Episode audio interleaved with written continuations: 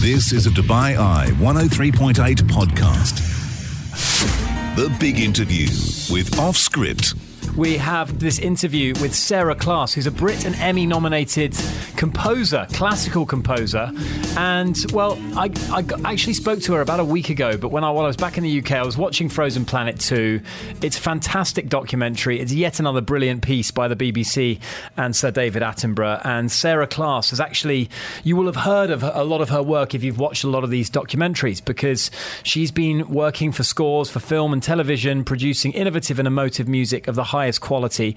And she also made the Performing Rights Society's Women, Cha- Women Changing Music Top 100 chart in 2020. So she's considered a bit of a rising star in the world of classical music composition. well-known chart there, Rob. Bit niche, but I like it. Well, yeah, it taking is a bit niche, but yeah, no, no. I from mean, her. it- It's an accolade nonetheless. No, Yes, but it it- is. in its field, it is a serious accolade. Right. Yeah. Just just because we haven't heard of it. Yeah, it's not Um, the top 40 here. It is one of those things that you talk to me about a classical music composer in this day and age. You kind of don't think of You're that as still being right. around, right? You're absolutely right. Yeah, Uh, and uh, yeah, she kind of explains her own background and how her dad got her into first classically trained piano and then she started to enjoy classical music and then jazz and it wasn't till later in life that she became a fan of sort of contemporary popular music. But um, her relationship with the BBC is, is a long-standing one. She's written scores for amongst others Deep Trouble the sequel to The Blue Planet um, The Greatest Show on Earth the soundtrack for the flagship David Attenborough series The State of the Planet BBC Africa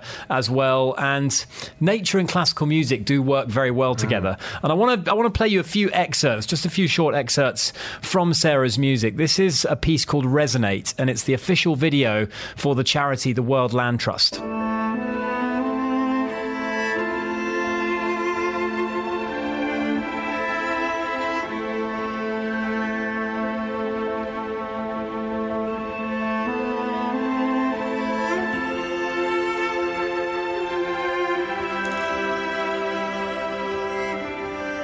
pretty beautiful piece of music That I think really beautiful. And as you hear it, you almost imagine it being the soundtrack to a nature documentary as well. yeah yeah there's definitely Weirdly, I'm thinking about my mum.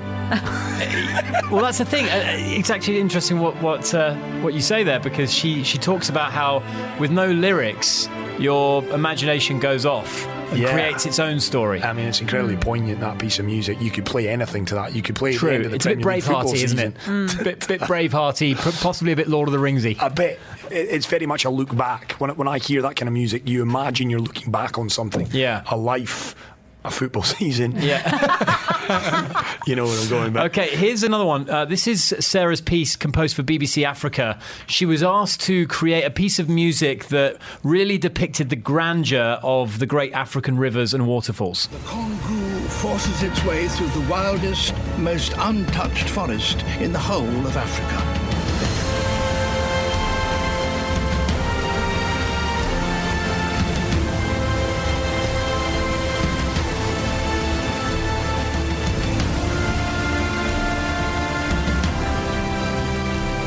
She's got the sort of drums coming in there, Yeah. and it's it's great. It's really Powerful. it's great stuff. She's fantastic, and you know, I said to her, I cannot conceive of the skill and mastery it Yeah. would take to compose class. I mean, I can't even imagine writing a single line melody for one instrument, hmm. let alone constructing a piece of music where all of the instruments are kind of interwoven together in this perfect kind of Crescendo. crescendo. And it, it is just it's a mind-boggling skill.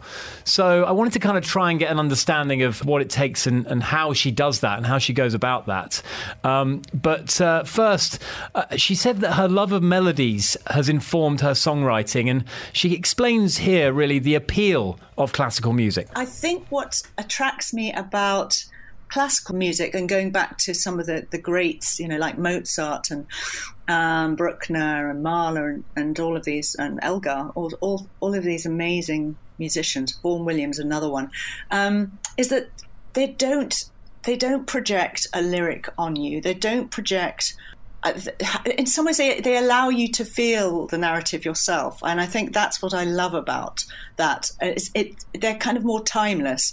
And I feel that when I go back to music that, for example, I used to listen years ago. I remember having a absolutely loving John Lennon's Woman. I still love it, but I used to play it in my teens over and over and over again. And it evokes, I mean, all music evokes another time, I think, or time, but it evokes a certain feeling of how I felt then as a teenager. um, and I think all of those things um, that they, they represent that they tell you things and i think that's the difference between pop music and classical music and there is this thing that lets you understand it and create your own um, stories in your head. I think it's a bit like reading a book to watching a film.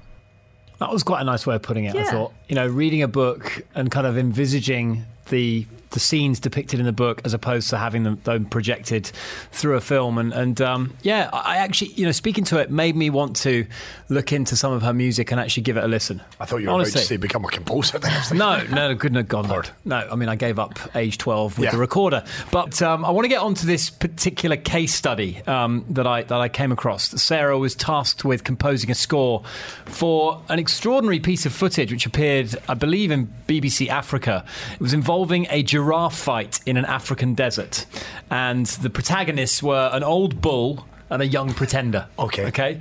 Now, the old bull is busily engaged in courting a prospective date when he's rudely interrupted. So let's take a uh, let's take a listen to it.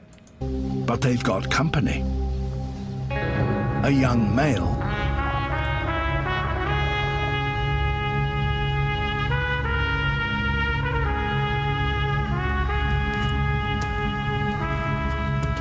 So she goes for this kind of shootout at the OK I was just going to say, it's very Western. Yeah, Clearly, very much so. deliberately. It's like a Mexican standoff. That's it. And these two giraffes are kind of Antonio Banderas. these two giraffes are approaching one another across a desolate plain in the desert. It's very dramatic. And it makes you so consciously aware of how important the music is to telling the story. Because Yeah. if you just looked at that footage without any soundtrack to it, it'd be pretty dull. You wouldn't know what they were doing. Yeah. You you, you would they, you think they might just be two random giraffes hanging out. just but just just just happening to cross paths. Yeah, You'd but, have but no oh no. clue that it was confrontational except for that music. a fight is brewing. So I kind of asked Sarah, how does she select the type of music to go with this scene? Is it storyboarded? Does it come to her in a dream? How does it work? The images um, are very inspiring, and if you look at that, so there were and originally there were two of two sections. There was the Morricone-esque Wild West, you know, um, good, the bad, and the ugly vibe at the beginning, um, oh, and, and also at the very beginning, he's sort of eyeing up a mate. Um, uh, that's it, and it's sort of a bit. So I had this slide guitar, sort of a bit sexy, looking looking at each other, and you know they've got these very long eyelashes, and it's you know they they look so serene, don't they? But they're so brutal. So then there was this middle section that um, Sir David Attenborough was speaking, there wasn't any music there originally on the film. At that point, they didn't think there should be music, um, but then the proms uh, piece, which um, that they've just that we've just had performed, is that that they asked me to write through that section, so it made it into a full five minute piece.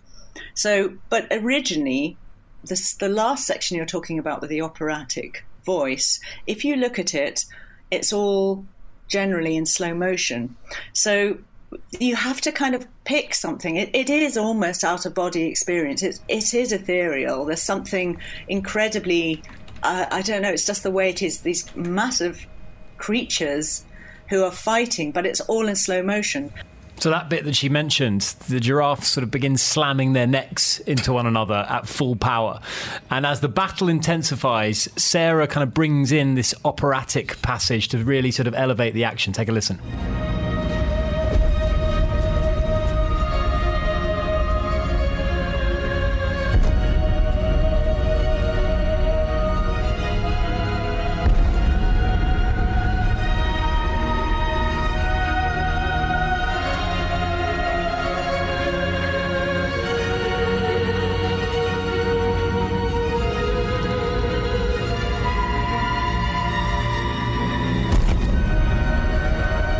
Is Oh amazing. Lord. amazing. I mean, I know you can't see it, so it's it's difficult to visualize it, but it is like it's all in slow motion. They're whacking their necks against each other, and it's a fight to the death, basically. But even though you can't see it, you can feel the intensity. Just from the soundtrack, you can feel the intensity. Yeah. of each collision.